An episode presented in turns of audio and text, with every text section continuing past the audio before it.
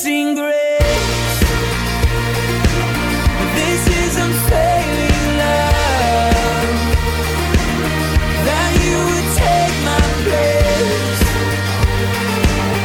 Then you would bear my cross. Welcome to Day by Day, the verse by verse Bible teaching ministry of Calvary Chapel in Elk Grove Village, Illinois, with Pastor Phil Ballmaier. We're glad you've joined us, and we look forward to spending time again in the Word of God together.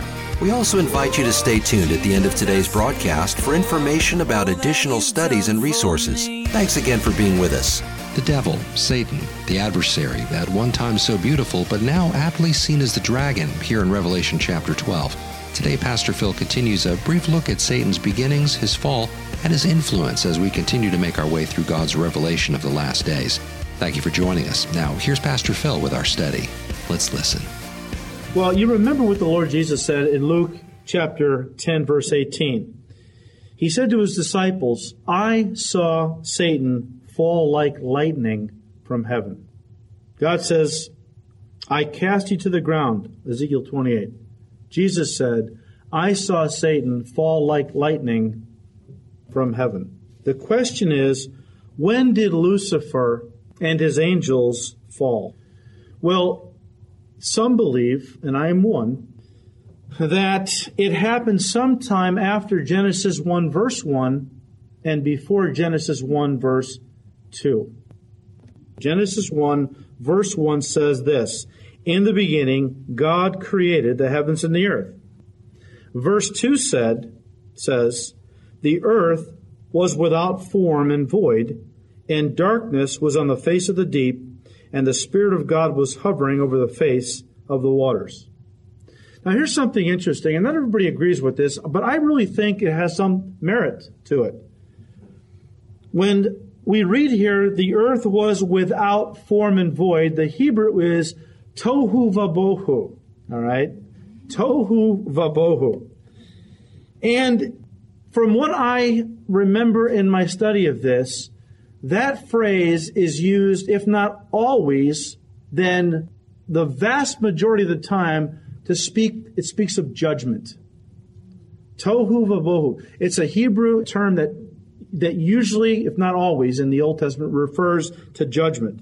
And in fact, many have translated Genesis 1 verse 2 from the Hebrew, where we read it in our Bibles, and the earth was without form and void. It could be translated, the earth became a desolate wasteland the earth became a desolate wasteland. Remember what we just read in Isaiah chapter 14, verse 17 of Satan? And what did God say?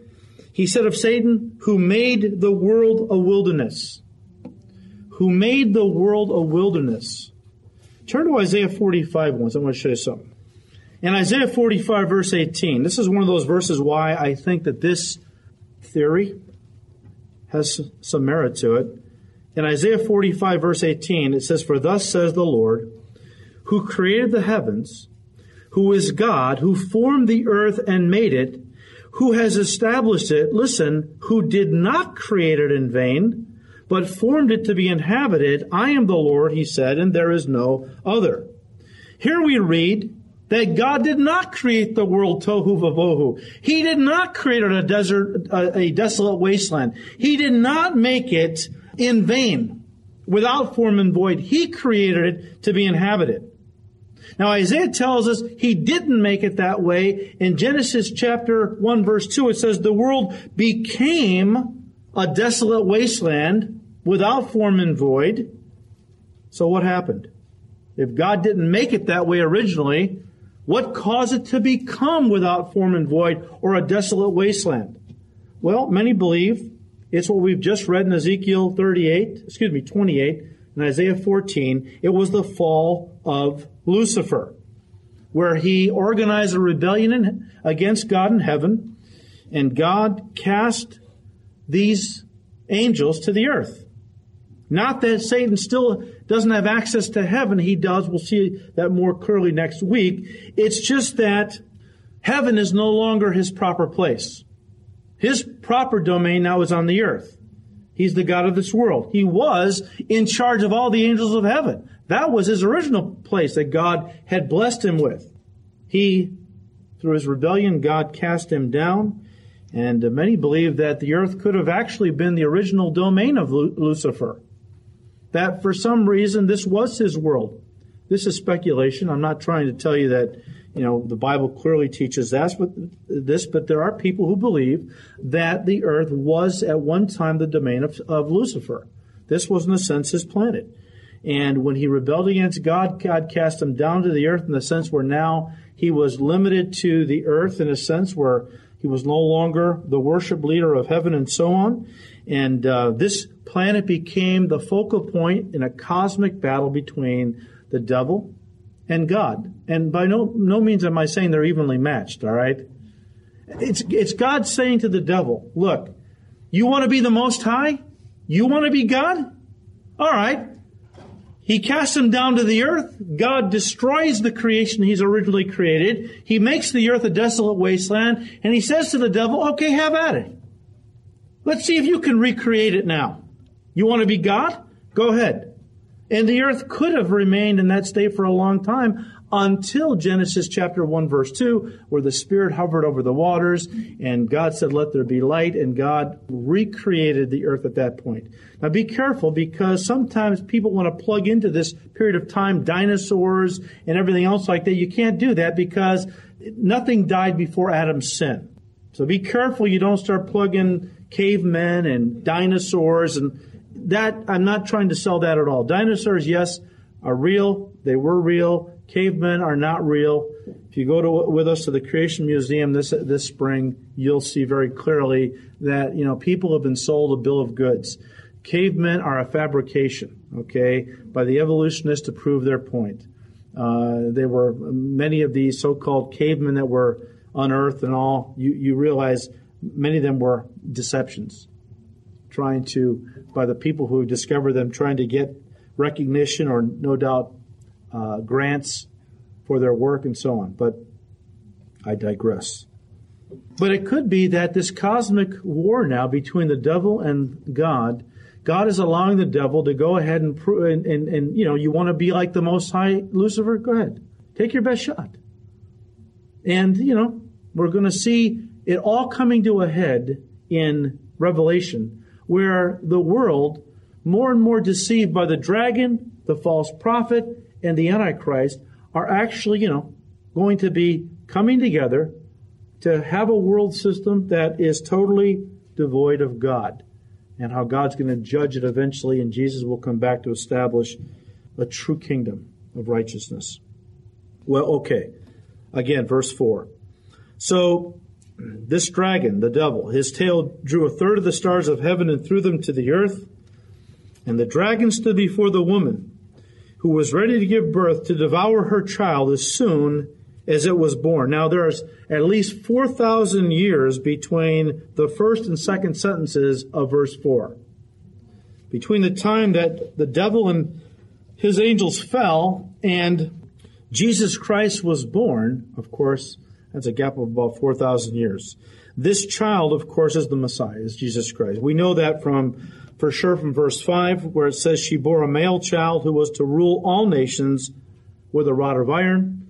We compare that to Psalm 2, which took place in the past, you know, and we said same language that the Father has given the Son the nations of this world and he will rule them with a rod of iron. We look into the future. Revelation chapter 19, verse 15 tells us that when Jesus comes back to the planet Earth with all of us, he's going to have a sharp sword that proceeds out of his mouth, that with it he should strike the nations and he himself will rule them with a rod of iron. So it's pretty obvious this child is a reference to Jesus Christ. And again, it says in verse 4 the dragon stood before the woman who was ready to give birth to devour her child as soon as it was born. What does that sound like? Well, I think that a lot of people interpret that to be Herod the Great. Remember how he tried to, to you know, the wise men came to him and said, Look, uh, we have seen the star in the sky of the one who has been born king of the Jews. We've come to worship him. And when Herod heard this, he was troubled because he was very paranoid uh, and wound up killing several of his own sons because he thought they might be plotting against him to overthrow him. And he was just a paranoid little guy. And so when the wise men came and said, We have seen the star of him who has been born king of the Jews, we've come to worship him, Herod was very upset about this. And he said to the wise men, Well, you go and uh, you find the child, and when you find him, you come and tell me, because I want to go and worship him also. But Herod wanted to kill the child, of course. And when the wise men found the baby Jesus, who was at this time about two years old, uh, they laid gifts before him. And then the Lord said to them, Don't go back to Herod. Go home another way. So they did, and Herod figured out eventually that they weren't coming back. And so he knew from the Hebrew scriptures that the Messiah was going to be born in Bethlehem. And so he sent his armies to Bethlehem to kill all the little boys two years old and under, figuring he'd just wipe them all out. That way he'll get rid of this, this little king that had been born. Well, of course, God had warned Mary and Joseph to take Jesus down to Egypt until Herod had died, and so we know, of course, Jesus was not one of the children that was killed. That's the narrow interpretation. I agree with that, but there is a much broader interpretation than just what Herod tried to do. In fact, when we understand this broader interpretation, I'll tell you what, uh, it sheds a whole new light on anti Semitism. A whole new light on anti Semitism. Listen, if the promise of God's redemption depended on the existence and the perpetuation of a nation, if Satan could destroy that nation, he could defeat the plans of God. He could keep God from offering mankind redemption, right?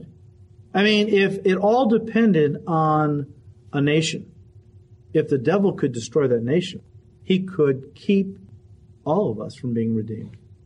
And when you understand that, the whole Bible takes on new insight. Anti Semitism, as I've said before, is a demonic thing. It's a demonic thing. And it goes all the way back to the Garden of Eden. Turn to Genesis chapter 3. All the way back to the Garden of Eden is where it started. Long before Israel was a nation, but God gave to Eve a promise. In Genesis 3:15, now Adam and Eve have blown it, they have eaten the forbidden fruit, and now God is pronouncing the curse. And I will put enmity, he said, between you and the woman, and between your seed and her seed. He's talking to the serpent. He's talking to the devil. He's going to put enmity between the woman and himself. Eve was the beginning of Israel in a sense. You trace Israel all the way back to Eve because God gave to Eve a promise that through her Messiah would come. Well, then through her descendants, of course, eventually Israel, the nation, came about, and of course Messiah would come through the nation. But this conflict goes all the way back to the Garden of Eden, where God says, I'm going to put enmity between you, Satan, and the woman. Not just Eve, but of course Israel, who became the woman of chapter 12. And between your seed, who's that? The Antichrist. And her seed, Jesus Christ. But folks, if you're a first semester biology student, you realize that that is scientifically inaccurate. The woman doesn't have the seed. The woman has the egg. It's the man that provides the seed for fertilization. So the idea that through the seed of the woman Messiah would come, that's our first glimpse at the virgin birth. First glimpse at the virgin birth, all the way back in Genesis 3:15. But God is promising that someday he would send a Messiah, a Savior, who would crush the serpent's head, who would destroy his authority and judge him. Now, if you're the devil, you know, standing there, and of course, before the curse, serpents seem to have had arms and legs because part of the curse upon the serpent was it was going to crawl in his belly the rest of his life. So if you're a serpent back in the Garden of Eden, you're standing there, you know, the devil listening to this, and the devil's thinking, man, I don't want anybody crushing my head. Uh, that doesn't sound like something I'm, you know, looking forward to having happen. So what he decided to do was to launch a preemptive attack. See, if he could destroy this coming one, then of course this coming one could never crush his head. So Satan launched a preemptive attack against the purposes of God by attacking the messianic line, really. Now, when Abel and Cain were born, the devil figured out it was through Abel that was the Messiah. So Abel was born. The devil was thinking, well, He's promised Eve through her seed, you know, a son would come. Abel has been born. He seems like a pretty righteous young guy. This might be the Messiah. So he works in the heart of Cain, who rises up at one point and kills his brother, right? But it wasn't through Abel the Messiah was going to come. It was through who? Seth, another son of, of Adam. When you come to the days of Noah, we, we come to some very strange circumstances in Genesis chapter 6. And I'll give you my take on it. It seems as though the devil went through and sowed demon seed into the human race when the sons of God, a reference to angels in the Bible, saw the daughters of men were fair, and they took to themselves wives of all they chose, and they had offspring by these women. And the Bible says these children of, of this demon and human relationship, they were called Nephilim, fallen ones. Satan attempted to contaminate the human race with demon seed so Messiah could not be born.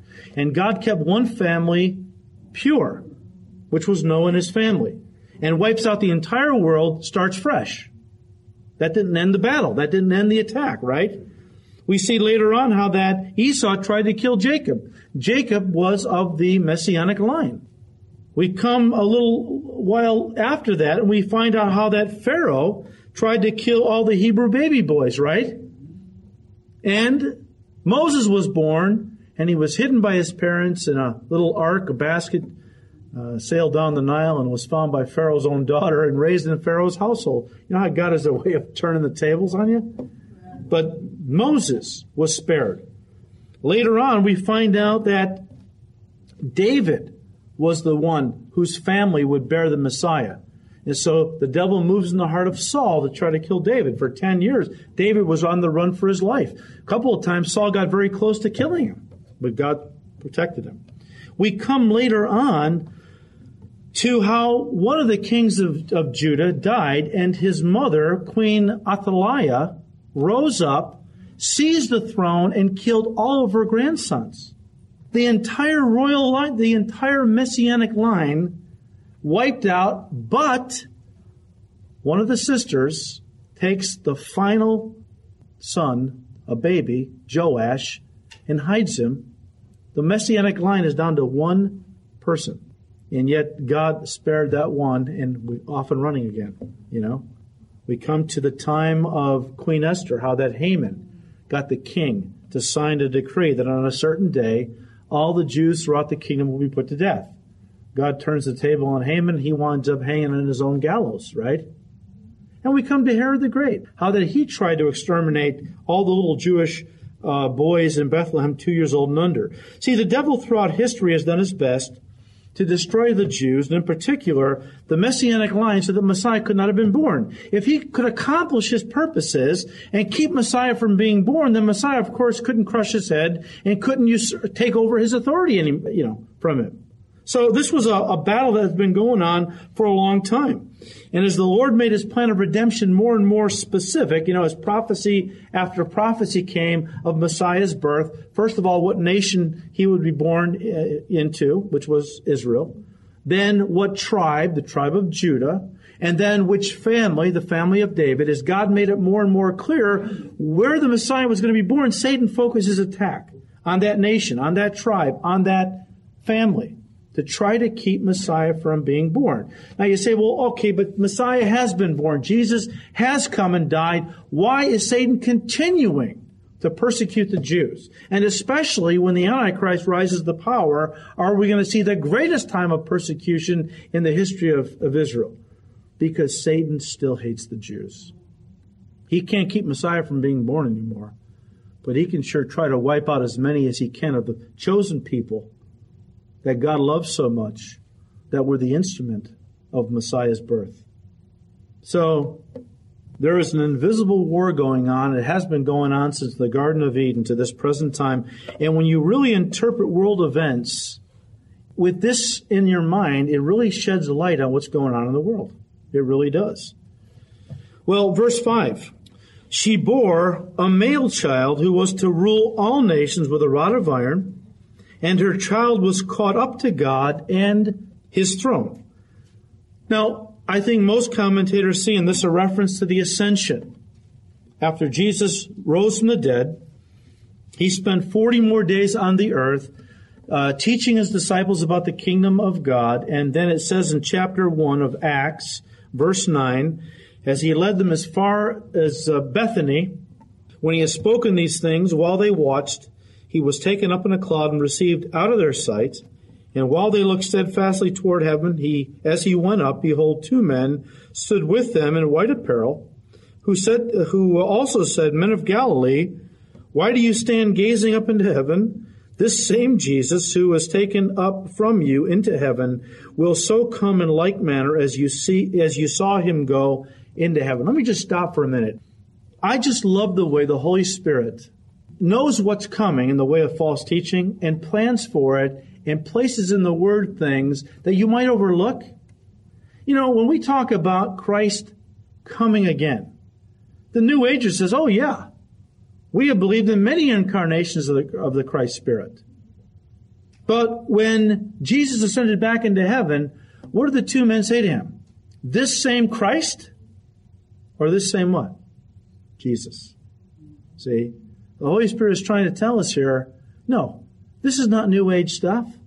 This is not the reincarnation of the Christ Spirit, you know, that was in Buddha and and others and Christ who was the Messiah of this present age, the age of um, of the Piscean age, you know, but there's a new Messiah, a new reincarnation of the Christ Spirit that's coming for the new age, the age of Aquarius and so on. No. This same Jesus is coming again. The one that died on the cross and when he ascended back into heaven, Hebrews 12, 2 tells us, looking unto Jesus, the author and finisher of our faith, who for the joy that was set before him endured the cross, despising the shame, and has sat down at the right hand of the throne of God. And so Jesus Christ ascended back to his Father, sat down at the Father's right hand. They had a conversation. You can read about it in Psalm 2. The Father said, Ask of me, and I will give you the nations as your inheritance. And uh, he, the father promised the son, "You sit down for a time till I make your enemies your footstool, and then you're going to go back and you're going to take control of that world, and you're going to bring about a kingdom of righteousness. And all who have followed you are going to be members of that kingdom." Awesome. Well, verse six. Then the woman fled into the wilderness where she was placed, uh, where she has a place prepared by God that they should feed her there 1,260 days. Uh, Israel has not fled into the wilderness yet, and they won't until the midpoint of the seven years. Uh, we'll study this more uh, next time, but um, you remember how that when the Antichrist goes into the rebuilt temple in Jerusalem and sets up his image in the Holy of Holies and demands to be worshipped as God, that's when they're to flee. Because Jesus said at that time, great tribulation will arise unlike anything you have ever seen talking to the Jewish people. A time so horrific that two thirds of the entire Jewish population of the earth is going to be wiped out, about 10 million or so. It's hard for us to imagine. They are to flee, though. Flee. The ones in Jerusalem who are watching this, no doubt on television, the Antichrist sets up his image in the Holy of Holies. Jesus said, when you see that, don't even go back into your house houses to get your clothes, go right out to the wilderness and flee there. You're going to stay in a place prepared for you by God 1,260 days, or biblically, that's three and a half biblical years. Uh, a biblical year is, is um, 30 day months times 12. And so um, th- three and a half of those would equal 1,260 days. Uh, they will, not all of them, no doubt, will make it down there. Not all of them will try to make it down there. I'm assuming that the ones who are taking seriously the Word of God, not the ones we consider as the secular Jews, but the ones who, and maybe they're the ones who have been converted by this time. But a large number are going to take refuge down in the wilderness. And you say, well, where in the wilderness? Well, you know what? We don't even have to guess about this. The Bible tells us. Turn to Daniel chapter 11. Show you a couple of scriptures I think are very uh, Interesting. In, in Daniel chapter 11, Daniel's a great parallel text to, uh, to read as you're reading the book of Revelation, especially as we move into the second half of the seven years, because Daniel gives us some real detail that Revelation doesn't about this period and about the Antichrist. But Daniel 11, starting in verse 40, this is talking about the time when the Antichrist begins to show his true colors and becomes a worldwide dictator and murderer. And not everybody in the world is going to follow him, by the way. It's going to create some conflict. You've been listening to Day by Day, the verse by verse Bible teaching ministry of Calvary Chapel in Elk Grove Village, Illinois, with Pastor Phil Ballmaier. Today's message, as well as many other studies, can be heard and downloaded free of charge from our website at daybydayradio.org. From our website, you can contact us, order resources, read Pastor Phil's blog, and also subscribe to our daily podcast. We hope you'll pay us a visit. And remember to join us for Day by Day, Monday through Friday, here on this station. Thanks again for listening, and please join us again next time as we continue to study God's Word. Until then, may the Lord richly bless you and guide your steps as you walk with Him day by day.